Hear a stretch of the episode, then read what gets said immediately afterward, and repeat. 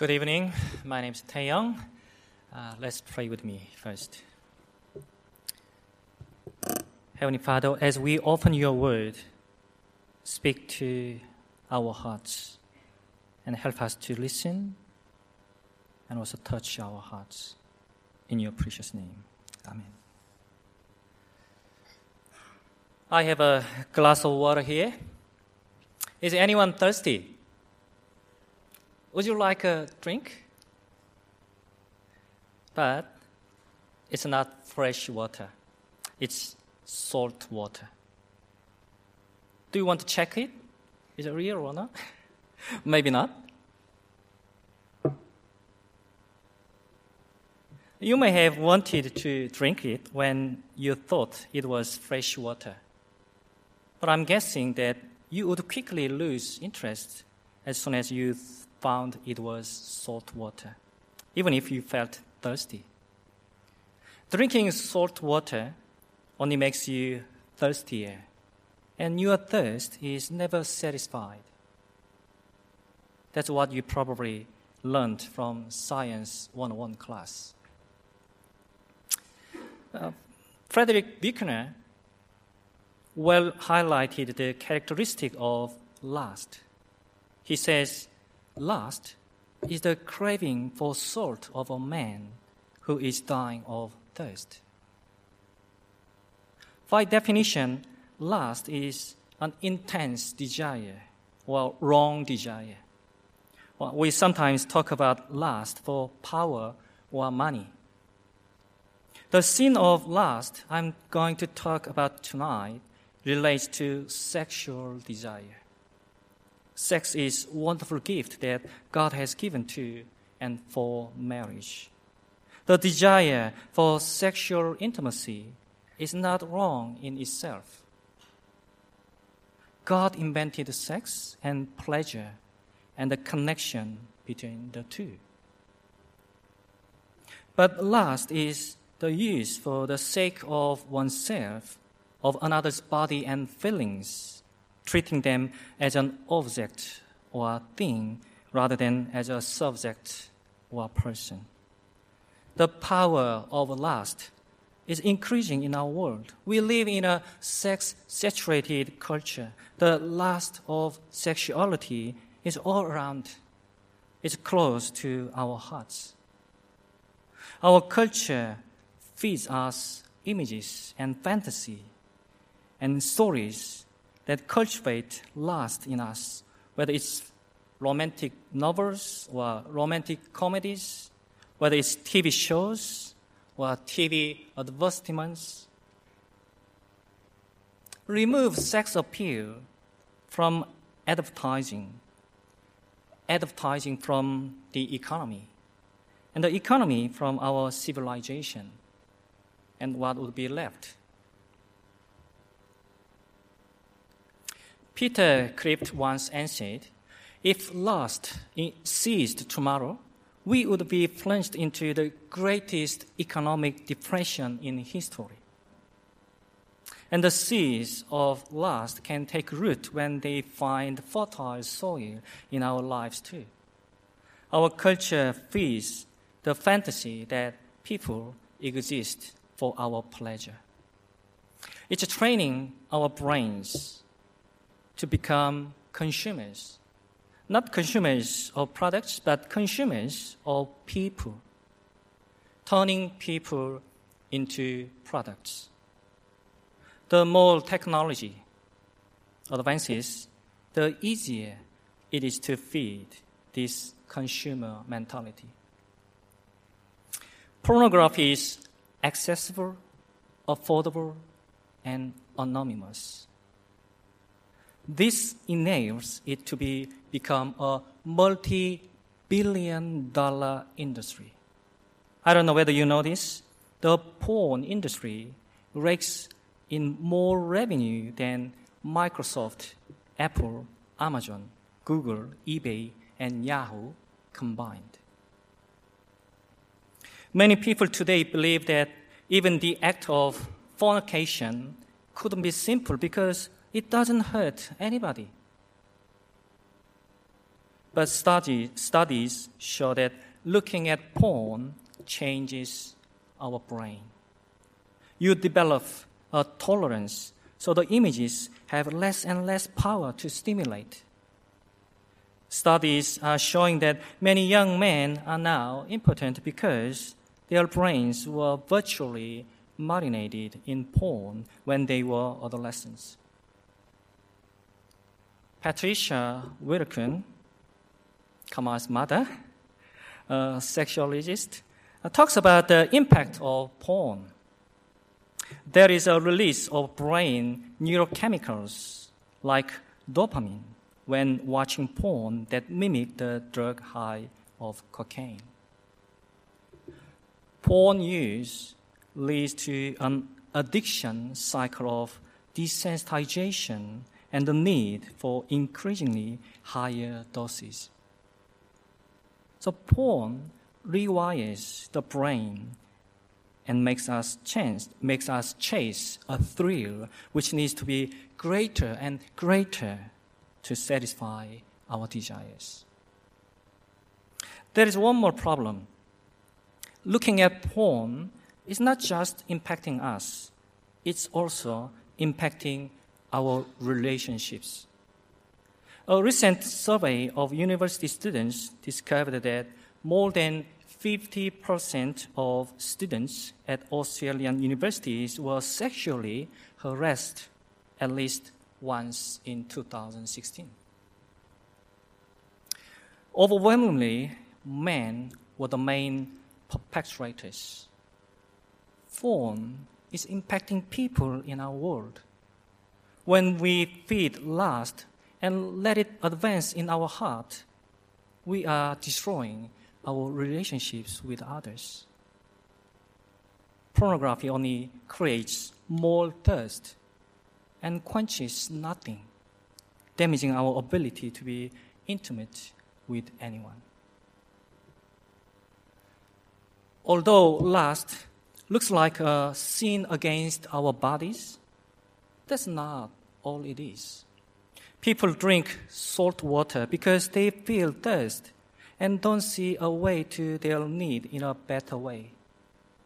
At the root of lust lies a spiritual hunger for love and intimacy. Our lust are, in fact, needs and empty places inside. The presence of lust reveals a spiritual poverty that blocks true joy and intimacy. When there is no true joy, we pursue lust as a means to soothe and fill the emptiness. We are mistaken if we believe sex can fill that longing. Sex is often substituted for God. Our sin takes the good thing of sex and twists it for our own purposes. Lust can take our minds or hearts or actions outside the boundaries God intended. We run into trouble when lust shapes the way we see people, the way we see sex, and the way we see love. I'm speaking to you tonight as someone who is married. But I know how deadly this sin is for me and how easily it can poison a fruitful life. We can see a clear example from David's story. The story of King David shows us just how lust can impact our lives, how deadly it is, and how quickly it takes root and spreads. This isn't the story of some sick man some perverted, power hungry tyrant who takes advantage of people. David is the good guy in the Bible story. The slayer of Goliath, the friend to Jonathan, the servant of Saul. He's the powerful war general and the enthusiastic worship leader. He wins battles and writes praise songs to God, the strong warrior. David is the king after God's heart. So, how did he end up here, the king after Bathsheba's heart? Well, even worse, the king who's after Bathsheba, but not after her heart. What went wrong for David? When David was becoming a very successful king, he was feeding his character to be selfish and self centered, creating space in his heart for the weeds of pride to grow along with other sins. So here in chapter 11, verse 1, springtime comes. The time when kings go to war. David sends his soldiers out while he stays home. His soldiers fight, but David remains in Jerusalem. Literally, it says David sat in Jerusalem. This is David's mistake, not just that he doesn't go out with his friends, but that he removes himself from the action and his duties. David has ceased to be the king requested by Israel, who would go out before us and fight our battles. From 1 Samuel chapter 8, verse 20. Many commentators point out that when people disengage with normal life and activity, it's easy to be tempted by lust, and they cannot help but fall off easily. It's kind of escape mechanism in a state of desire for excitement and departure that will allow them to escape bored lives. Last becomes an exit route. So one evening, David gets up from his bed. He goes up to the roof, and from there, his eyes catch sight of something that rouses his excitement a beautiful woman bathing on her rooftop. Lust sprouts in David's heart. He doesn't know her name, so he sends someone to find what it is. He then knows who she is and whose she is. But he didn't pause. Suddenly, everything happens fast. He sent, he took, he lay in verse 4. David wants this woman, and he's got the power. He makes an order, people obey. King David gets what he wants. David uses Bathsheba as an object for his own pleasure. There's nothing but action. There is no conversation. There is no hint of caring, of affection, of love. Only lust. This is how lust takes root in our lives. For the fantasy to be fulfilled, we've got to strip people of their humanity then turn them into a product that exists for our own pleasure. We reimagine a world where people exist only for us. We become kings of our kingdom with willing servants who do our bidding. Ultimately, lust puts us in the place of God. This is the sin of pride.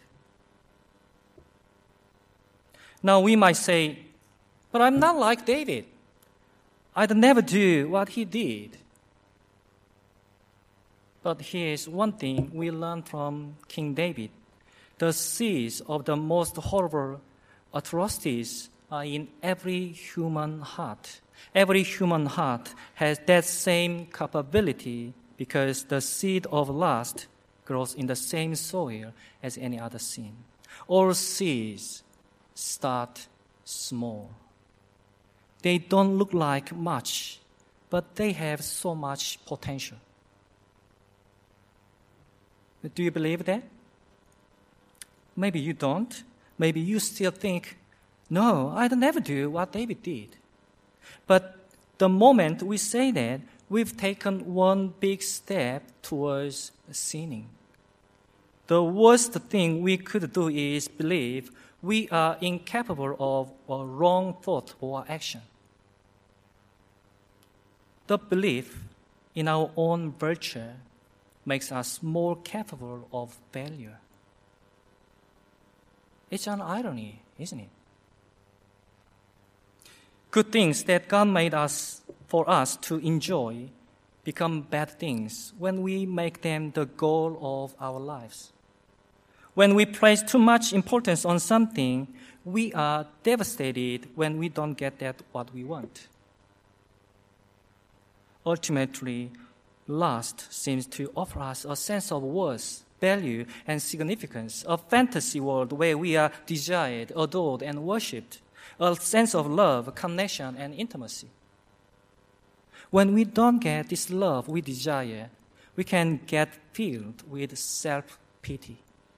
We feel sorry for ourselves. We feel worthless and lonely, and we will only feel adequate when there's someone else in our lives. When life is at the bottom of the wave, it's easy to fall into lust, and it is difficult to get out. Lust takes root and creates a fantasy where we are powerful and significant in the lives of other people. Lust sells the lie that there's a way to feel adequate without having to commit. Lust can feed on anger lust can feed on envy. Sometimes we see the love and intimacy others share, and we wish we had someone who loves and adores us like that. Lust also takes root and creates a fantasy where we are loved and adored and worshipped, and the other person in the relationship exists just to make us feel good.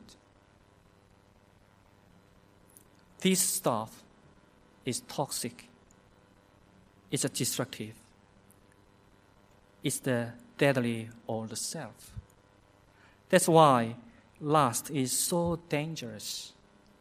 That's why we need to ask ourselves not just about lust, but about how well we are progressing in showing love to others. And what it would be like to be free from the power of this deadly sin.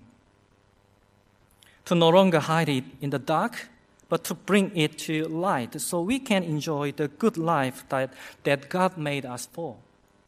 To be free of lust, we need to learn to spot the lies and replace them with the truth. Our culture talks about love and intimacy in terms of sex and self pleasure. We should not be fooled by the lies our culture whispers. I have the right to enjoy anything with anyone I want. Sexual pleasure is worth pursuing more than anything.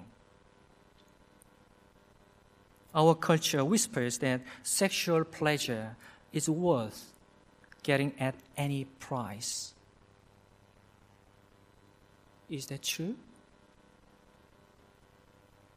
We need to be reminded that our lives don't consist in the satisfaction of our sexual desire. We need to gaze deeply into the beauty of Jesus in Psalm 27, verse 4. We need to take delight in our Lord for he alone can deliver us and satisfy the desires of our hearts. Psalm 37, verse 4. We need to fix the eyes of our hearts on him because lust fixes our hearts on lies. And that's why Jesus came to turn our hearts back to him, to turn us back to the truth. David was lot, David won lots of battles and defeated lots of enemies. However, there was one enemy he couldn't defeat, and there was one battle he could never win. He couldn't stop the seeds of sin taking root in his heart.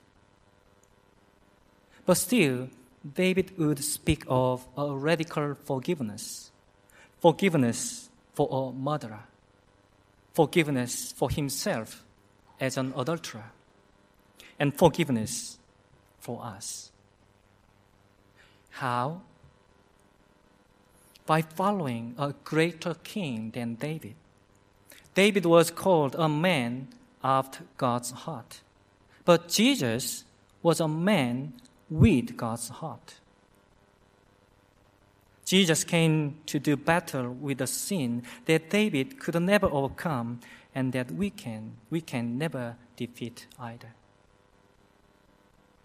David couldn't beat lust, but Jesus does what David couldn't defeat sin. He brings the forgiveness David asks for and restores David's and also our capacity for intimacy. David took Bathsheba, Uriah's wife, for his own pleasure. But Jesus gives up his life for his bride, the church, not for his pleasure, not for his good, but for us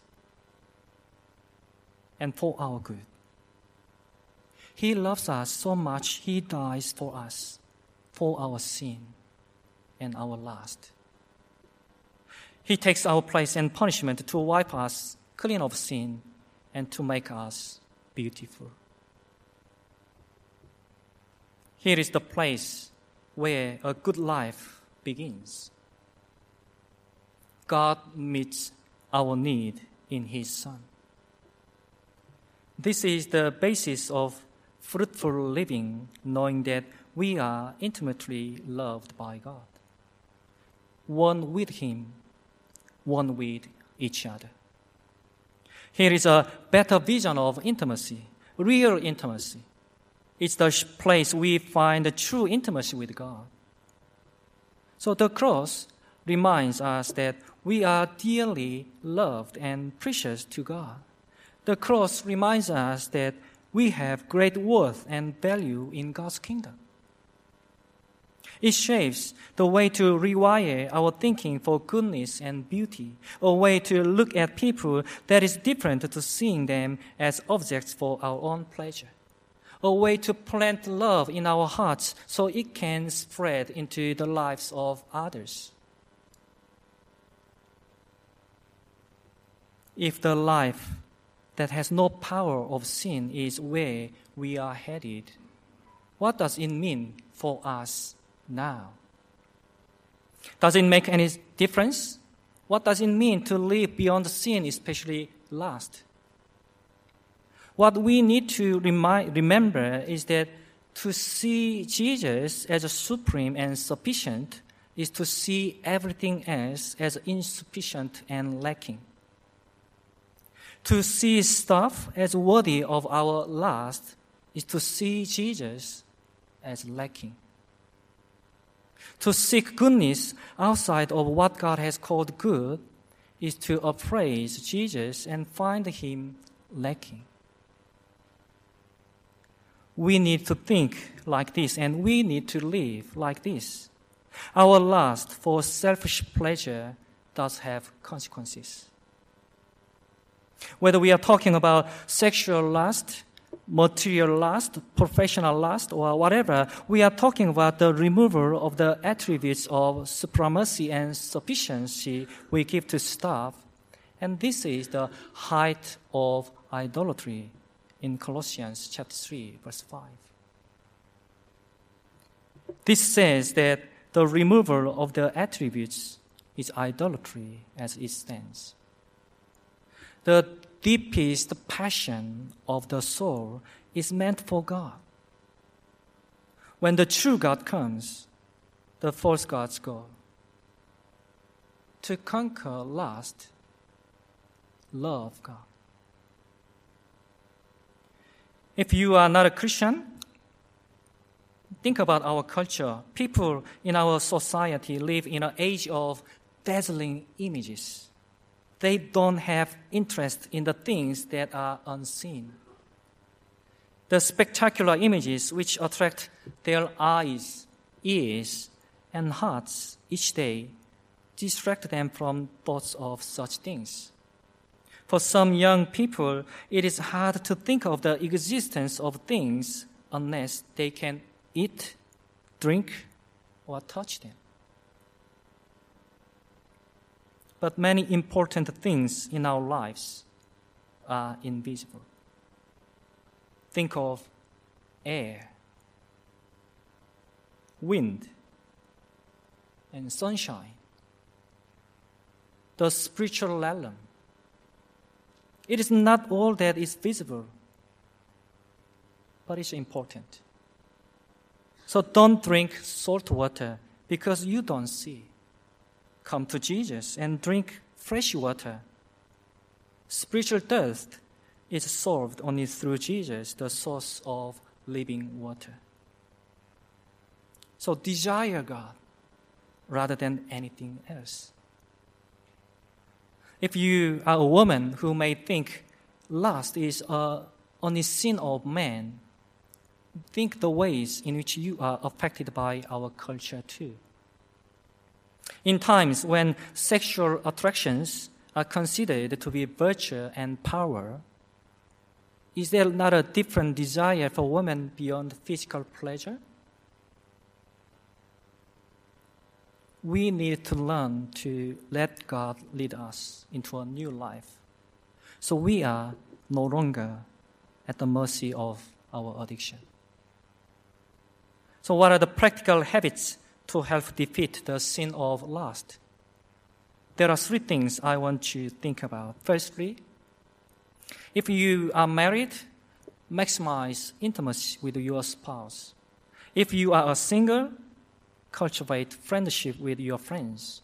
Here is what Paul says Flee the evil desires of youth and pursue righteousness, faith, love, and peace, along with those who call on the Lord out of a pure heart. Secondly, let's admit our weakness. We are still tempted to lust and dishonor God and others, and lots more. Don't think we are strong enough not to be tempted by lust. Don't give it a chance. It would be very unrealistic to think that you can walk in the mud without getting dirt, dirt, dirty. If you think like that, probably you never have walked in the, in the mud. Thirdly, let's think at a community level. What's the new fruit we want to be cultivating as a church together? If love is the fruit God is growing in our lives, what kind of community is that going to produce? How will it change the way we do life together? God has made us to experience deep relationships with one another. Intimate relationships where people are known and loved. But it's not sexual intimacy. We do not need to let lust take root in our lives and poison our hearts and relationships. It will not quench our desire or give us contentment. We are not made to be isolated and disconnected from people. So, isolation is deadly. It's the fertile soil for lust to thrive. Lust thrives in the darkness of loneliness. That's why this habit of meeting together regularly is so important. But we need to make sure we don't treat church like a tap for our spiritual thirst or like a service station that fills our tanks. That's the same deadly trap that feeds lust. We can become like uh, consumers treating people as if they exist only for our benefit. But instead, we need to invest deeply in people here. Spend time developing intimate friendships where people are known and loved. We need these friendships so we can experience connection and love, which is what God made us for. We need these friends so lust doesn't stay in the dark. We need to grow to be the kind of community that helps all of us to follow Jesus better, whether we are single, married, divorced, engaged, widowed, or same sex attracted. A community that really believes that Jesus is better than sex, because we know that the best of sex is just a flicker compared to the joy, intimacy, and satisfaction we will experience in the new creation. Let's pray together. Heavenly Father, we are so glad our sinful nature has been crucified with Christ. By your Holy Spirit, help us put lust to death and put on your self giving love to love one another and grow more like Jesus. In your precious name, Amen.